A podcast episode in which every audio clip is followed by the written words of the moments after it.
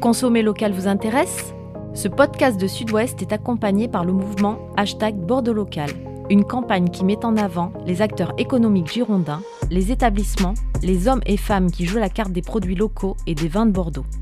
Aujourd'hui, plus que jamais, l'ensemble des acteurs locaux doivent se soutenir et participer à une économie plus solidaire, responsable et engagée. C'est pourquoi l'interprofession des vins de Bordeaux, l'UMI Gironde et l'Office de tourisme et des congrès de Bordeaux Métropole ont conçu ce mouvement, avec l'adhésion de nombreuses personnalités. Si vous aussi vous êtes hashtag Bordeaux Local, rejoignez-nous en découvrant les établissements qui mettent en avant les produits locaux, en vous inscrivant sur bordeauxlocal.fr et en partageant le hashtag Bordeaux Local.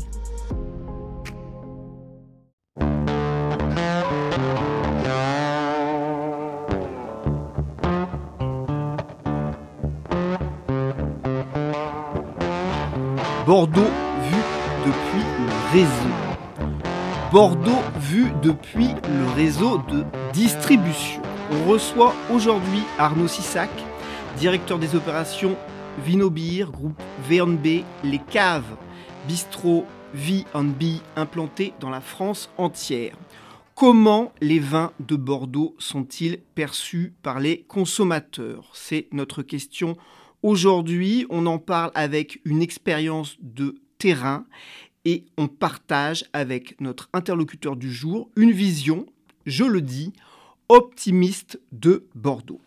Bonjour à tous, vous écoutez les quatre saisons du vin, les quatre saisons du vin, le podcast de la rédaction de Sud-Ouest qui raconte le monde du vin, qui revient sur ses faits majeurs et qui tente d'en décrypter les enjeux. Saison 5, épisode 31. Je suis Mathieu Hervé, je suis avec César Compadre, responsable de la rubrique 20 à Sud-Ouest. Bonjour César. Bonjour Mathieu, bonjour à tous. Et bonjour Arnaud Sissac. Bonjour à toutes et à tous et merci de, merci de m'inviter. Alors vous êtes le, le, directeur des opérations Vino Beer, je le disais, le groupe V&B. Euh, alors avant toute chose euh, et avant de vous proposer de présenter cette société, euh, cette société, pour, la repositionner dans, l'imaginaire et dans, les esprits, on l'a vu fleurir beaucoup ces dernières années, dans les premières couronnes, dans la France entière, dans les zones artisanales, dans les zones commerciales, dans les zones souvent en périphérie où on peut se garer facilement, où il y a des bureaux. Alors, c'est quoi cette société? Alors, VNB, c'est la rencontre de deux hommes, un homme vin et un homme bière, qui ont vite sympathisé, qui sont devenus amis et associés. Donc, VNB, c'est une boîte familiale.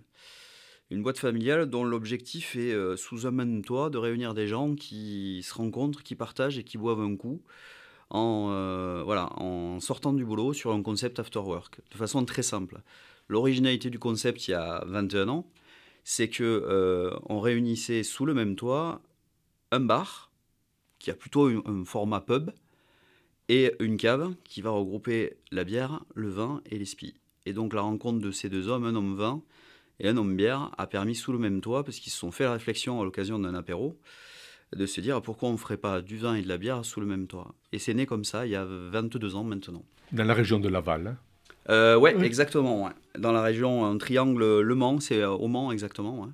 Où le, le, le, premier avec l'enseigne VNB, V pour vin et B pour bière, euh, est né. Alors aujourd'hui, c'est à peu près 250 euh, établissements, c'est ça? Ouais, on est à peu près à 268 à date. Je dis ça parce qu'on en ouvre une vingtaine euh, par an on a la chance d'être très très sollicité sur un format majoritairement de franchise. Et là, dans, dans les chiffres clés que je m'étais noté, à peu près 1500 salariés, c'est ouais, c'est ça. ça. Enfin, en tout, entre euh, le siège et, et la franchise, euh, 1500 personnes exactement. Très bien, on a posé euh, le tableau. César, je me tourne euh, vers toi, comme de tradition, comme on dit. Tu m'as dit, quand on a évoqué l'idée d'inviter Arnaud Sissac, invitons-le parce que en plus, c'est quelqu'un qui va nous livrer une vision positive de Bordeaux.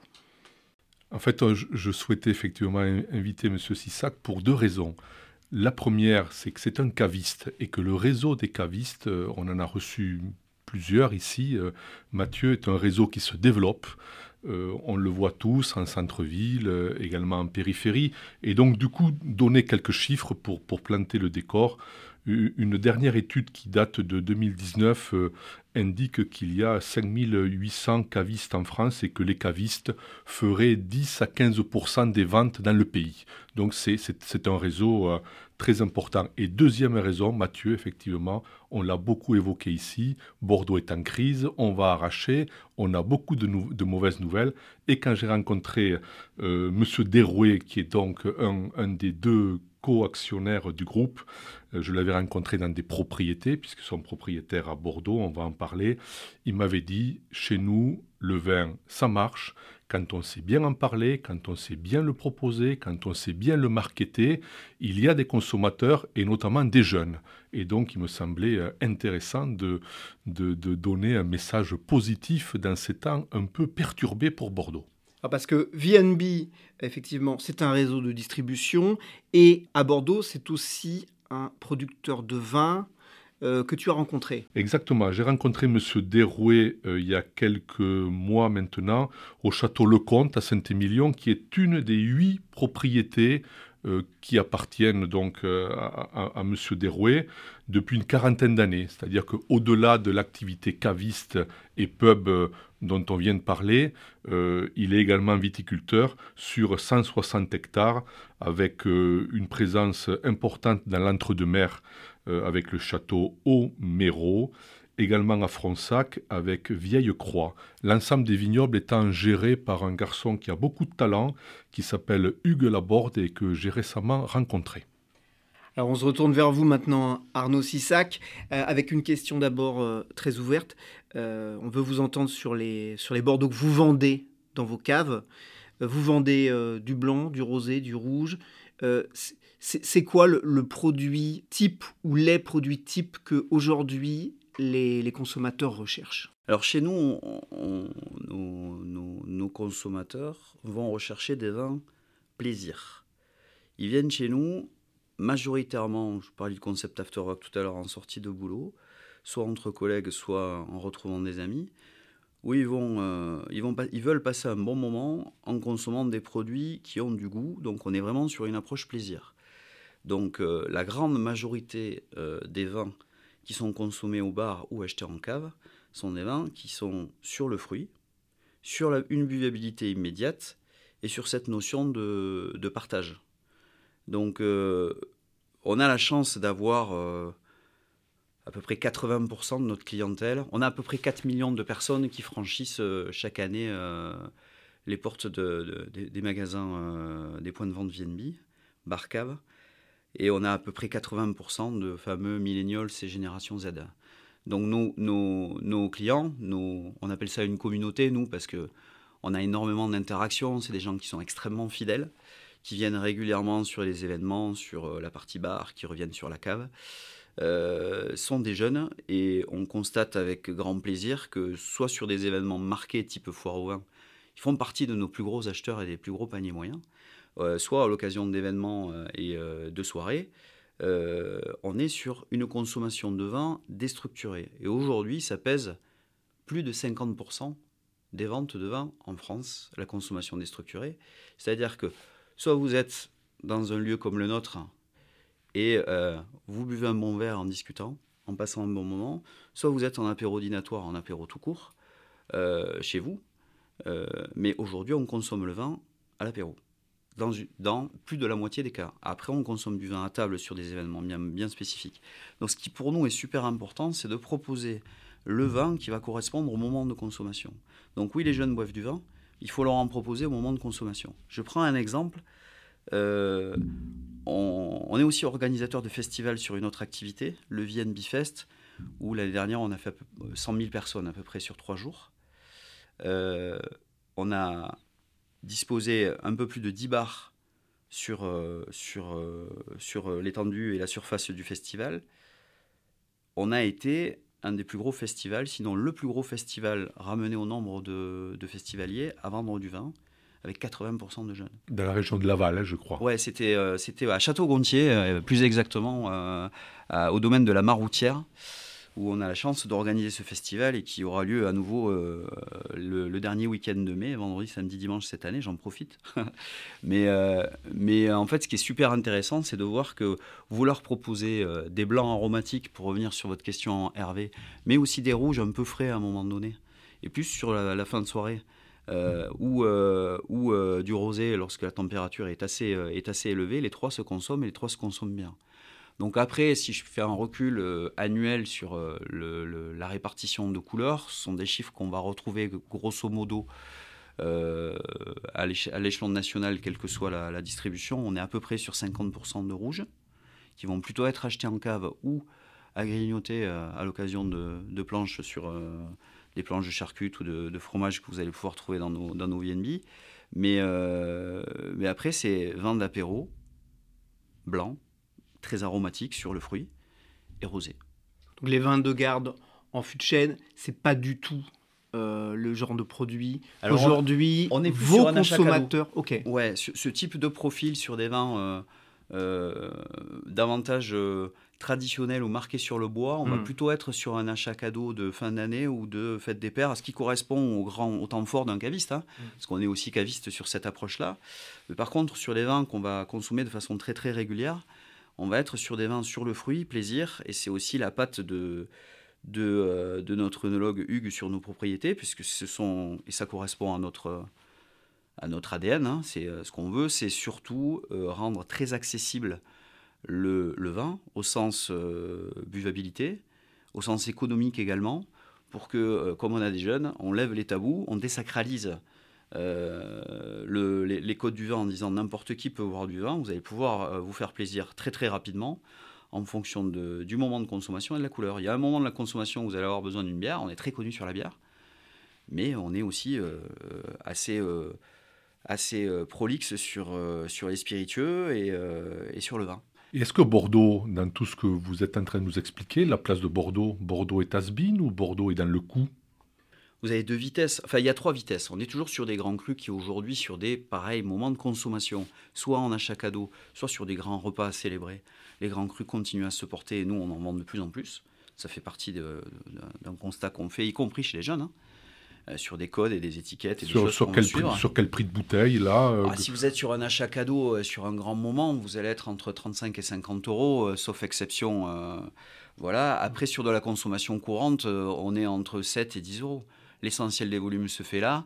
Euh, et, sur des coups de cœur, vous allez être entre 11 et, 13-14 euh, euros. Le gros du volume se fait là. Donc vous disiez à trois vitesses, donc les grands crus. Donc vous avez les grands crus. Euh, il y, y, a des vins marqués très traditionnels, avec des codes très traditionnels qui adressent des marchés traditionnels qui existent toujours aujourd'hui, mais qui a tendance à s'amenuiser. Et là, on est plutôt sur la partie le ventre mou et qui a tendance à, à souffrir beaucoup. Et, euh, euh, vous êtes sur une partie après de producteurs qui euh, sont davantage sur le fruit. Aujourd'hui, tout le monde constate qu'il y a de moins en moins de détenteurs de caves et de caves de vieillissement. Et lorsqu'on achète le vin, il faut qu'il soit, prêt à boire. Donc, on est sur un produit à une buvabilité immédiate, sur du fruit, avec une structure qui peut exister, mais une charge tannique plutôt faible, ou alors avec des tanins lissés, qui permet d'être facile à boire et accessible à tout le monde. Pour nous, c'est super important d'être l'enseigne populaire du vin au sens premier du terme, c'est-à-dire qu'elle est accessible à absolument tout le monde. Et vous qui, vous qui habitez Libourne, donc vous, vous voyez les viticulteurs, vous les côtoyez. Est-ce que, est que Bordeaux euh, arrive à faire des vins jeunes, des vins fun, des vins sur le fruit, euh, avoir un packaging innovant souvent, on, dit que Bordeaux est un peu statutaire. Est-ce que vous, le constatez sur le terrain Que Bordeaux fait sa révolution ou pas? Ouais, c'est la troisième vitesse. On a un certain nombre de, jeunes et on a la chance d'avoir un jeune dans nos rangs, Hugues, Hugues Laborde, qui, s'occupe de nos propriétés, qui fait ce type de vin pour correspondre à, à notre approche. Donc, des packaging décalés, marrants, amusants toujours attention à être bien, bien et, respecter scrupuleusement les codes de la loi Evin, qui, qui nous facilite pas la vie, mais c'est quand même, c'est quand même euh, le cadre juridique. Les, exactement, et toujours. Après, euh, après euh, un clin d'œil, un packaging décalé. D'abord, il se voit sur un bar, il se voit sur une étagère de caviste, il attire l'œil et surtout, il renvoie pas des codes super compliqués à déchiffrer en disant je vais pas acheter ça, ça va pas me correspondre. Et ça, c'est important. Et oui, on, a, on a ce courant qui est en train de monter. On a euh, cette génération qui est en train d'en faire. Vous avez reçu Rémi Lamérat, il est en train de faire ce type de vin aussi. Tout à fait. Je le salue d'ailleurs, j'en profite. Mais, euh, mais on, a, euh, on voit ce courant-là et c'est probablement avec des gens qui continuent à travailler sur des modèles statutaires bien faits, avec toujours pareil, une approche grand cru. ces deux vitesses-là, je pense que la deuxième est en crise. C'est probablement celle qui rachera le plus. Le ventre mou. Le fameux ventre mou, euh, on va retrouver aussi, euh, sans se mentir, euh, les 10 000 hectares qui ont été plantés dans des terrains de palu qui n'étaient pas forcément des terrains, les terrains les plus adaptés pour planter de la vigne dans les années fin 90, début des années 2000 on va le, on va le retrouver. Après, le consommateur, c'est lui le juge de paix dans le, dans le verre, c'est j'aime, j'aime pas, je me fais plaisir ou je me fais pas plaisir. Et, c'est tout le sens de notre démarche chez VNB sur la partie vin. Les, vins de Bordeaux, ils sont en concurrence euh, de votre point de vue avec qui aujourd'hui? On les a beaucoup opposés au Rhône à une époque, parce que c'était les, grosses sorties euh, Bordeaux-Rhône, Rhône-Bordeaux, etc. Moi, je trouve aujourd'hui qu'il y a un modèle Beaujolais qui est super intéressant parce que euh, on voit de plus en plus le, Beaujolais sur le fruit, il a su se réinventer. il est toujours en train de se battre contre le stéréotype du Beaujolais nouveau. Et c'est un peu des vins de cuvée euh, de copains, glou-glou, facile à boire, sur le fruit, bien fait. C'est pas péjoratif, au contraire, c'est noble au sens populaire. Et c'est ce type de vin qu'on aime bien nous euh, vendre parce que nos consommateurs en raffolent et qu'on va trouver, sélectionner, faire grandir sur Bordeaux. Et vous allez pouvoir en trouver en Côte de Bourg, peu, en Côte de Blaye, dans le Médoc ça commence à arriver, mais euh, c'est un peu plus, voilà, c'est un petit peu plus long parce que euh, il y a des codes à bouger, parce que il y a une réflexion de remembrement parcellaire à travailler, il y a quand même un certain nombre de choses à, faire, mais euh, ça peut demain donner un gros élan à une région qui souffre énormément, qui est l'entre-deux-mer, qui est la région la plus, la région de production la plus grande de, de Bordeaux et qui aujourd'hui doit pouvoir valoriser, se réinventer là-dessus, et se réinventer, c'est faire plaisir à ses consommateurs. Et les vins de Loire sont également dans l'ascenseur, des vins frais euh. Alors sur les vins, sur les vins blancs d'apéro, euh, exceptionnellement. Chinon est pas mal aussi sur les vins rouges, mais on constate euh, de plus en plus que le consommateur de facto commence à le mettre un peu au frais avant de le consommer. Alors c'est rigolo, c'est une tendance moi, je suis pas sur la diabolisation de ça ou pas. L'intérêt, c'est de se faire On l'a souvent énoncé autour de cette table, que le rouge au frais, ce n'est plus un tabou. Mais non, c'est pas un tabou dans la mesure où vous avez, euh, vous êtes d'abord sur le fruit. À partir du moment où il va se réchauffer, il va révéler le bouquet aromatique et vous allez vous faire plaisir. Et, euh, et moi, je trouve que le modèle Beaujolais est intéressant pour ça. Si vous avez plus de 50% des vins qui sont consommés à l'apéro, bah, il faut faire des vins d'apéro. Et c'est pas euh, se renier que ça n'empêche pas. On a aussi des propriétés en Saint-Émilion Grand Cru, on a aussi des jolis terroirs. On les travaille en ce sens, mais là, on sera sur des moments de consommation différents. Et pour moi, ce qui est super important, c'est de proposer le vin euh, qui correspond au moment de consommation. Euh, voilà, pour le coup, nous, on a 80% de, de millénials sous les fameuses générations Z, les 18, 18 23, 24 euh, ben eux, ils boivent du vin. Je vous garantis qu'ils boivent du vin. C'est pour ça que il n'y a pas de fatalité. C'est plutôt pour moi un message à aller vous balader dans les, dans les, endroits où, euh, euh, fréquentés par les jeunes. Regardez ce qu'ils demandent, proposez-leur du vin, vous allez être surpris. Ils vont en boire avec grand plaisir. Ma fille, elle a 20 ans. Je ne l'ai pas picousé depuis toute petite à boire du vin, mais je l'ai toujours, voilà, j'ai toujours fait sentir, etc. C'est quand même quelque chose d'important. D'elle-même, avec ses copains, ils vont boire du rosé. Ouais bien sûr. Et de temps en temps, ils vont se faire plaisir sur un rouge facile à boire à table et, euh, ils vont le faire. Et à 20 ans, on est plutôt en mode euh, bar, on est plutôt euh, festif, boîte, etc. Et, ça fonctionne. Et quelle passerelle faites-vous entre le monde du vin et le monde de la bière, puisque finalement vous proposez les deux produits Les jeunes boivent de plus en plus de bière ou, et peut-être moins de vin. En tous les cas, c'est les stéréotypes. Qu'est-ce que vous faites comme parallèle À l'échelle nationale, tout circuit de distribution confondu, euh, la consommation de vin par habitant baisse, ça c'est indiscutable. Euh, par contre, après, ça, ça dépend des réseaux. Nous, elle a plutôt tendance à, à augmenter. parce qu'on les propose un peu différemment et toujours sans la, en la désacralisant. La bière, en général, vous rentrez chez nous, vous buvez une bière, on est le premier à le faire. On va boire une bière, on va discuter, et à un moment donné, quand on va s'approcher de l'heure de l'apéro, euh, euh, on, va, on va être autour de 19, 19, 19, 30, on va prendre quelque chose à grignoter, là on va commencer à boire du vin, ou, et euh, on a une partie de la clientèle qui démarre sur du, sur du blanc, très aromatique, un peu sucré, euh, profil type Côte de Gascogne ou, euh, ou, des entre-deux-mer très très fruités. Et là, ça, là, ça ou des Loires, vous en parliez. Et là, l'apéro, ça fonctionne bien. Après, c'est la façon dont on va les accompagner. Nous, on est là pour milieu d'échange, on ferme tôt. Hein. On est là pour que les gens prennent du plaisir et surtout pas s'alcoolisent, parce qu'à 9h30, c'est fermé. 9h, 9h, c'est fermé. On peut avoir un ou deux événements dans, dans le mois qui suit euh, l'actualité, notamment l'actualité rubistique, mais euh, ça, je dis ça, je dis rien, hein, c'est quand même l'année de la Coupe du Monde, et, euh, on est assez féru de ça, mais, mais la bière se consomme forcément différemment, pas au même moment, et, et, et en fonction des envies. Donc pour nous, la bière cannibalise pas le vin, et le vin n'est pas cannibalisé par la bière, parce qu'en fait, on va avoir, y, compris des, y compris les produits sans alcool, hein, c'est un, un, segment qui fonctionne, on entend parler, c'est un segment qui est en train de... de c'est une niche aujourd'hui qui est en train de s'établir et de grandir pour plein de raisons. Euh, vous faites attention à votre ligne, euh, vous avez un peu abusé les dernières semaines, vous dites bon, il faut que je fasse attention, donc ça peut être épisodique, ça peut être pour des, pour des euh, raisons culturelles, religieuses, ça peut être pour des, pour des raisons de santé, ou il y a Sam, il faut qu'il ramène tout le monde, ou ben voilà, euh, je c'est pas parce que je suis enceinte que je peux pas aller boire un coup avec mes amis. Et, euh, et, ça, ça existe. Donc la bière sans alcool, notamment, fait partie des choses qu'on. Et, et les, bières artisanales, on en parle beaucoup. Euh, un monde foisonnant, vous vous le constatez, beaucoup de nouveautés? Alors, ce qui draine le marché de la bière dite craft artisanale, c'est la nouveauté. Et la nouveauté chasse l'autre. Donc on est effectivement très très présent sur ce segment-là. On vend beaucoup beaucoup de bières artisanales. Et si on fait le et le, packaging et la recette est au moins aussi importante que, euh, le, contenu finalement quand vous voyez le comportement d'achat.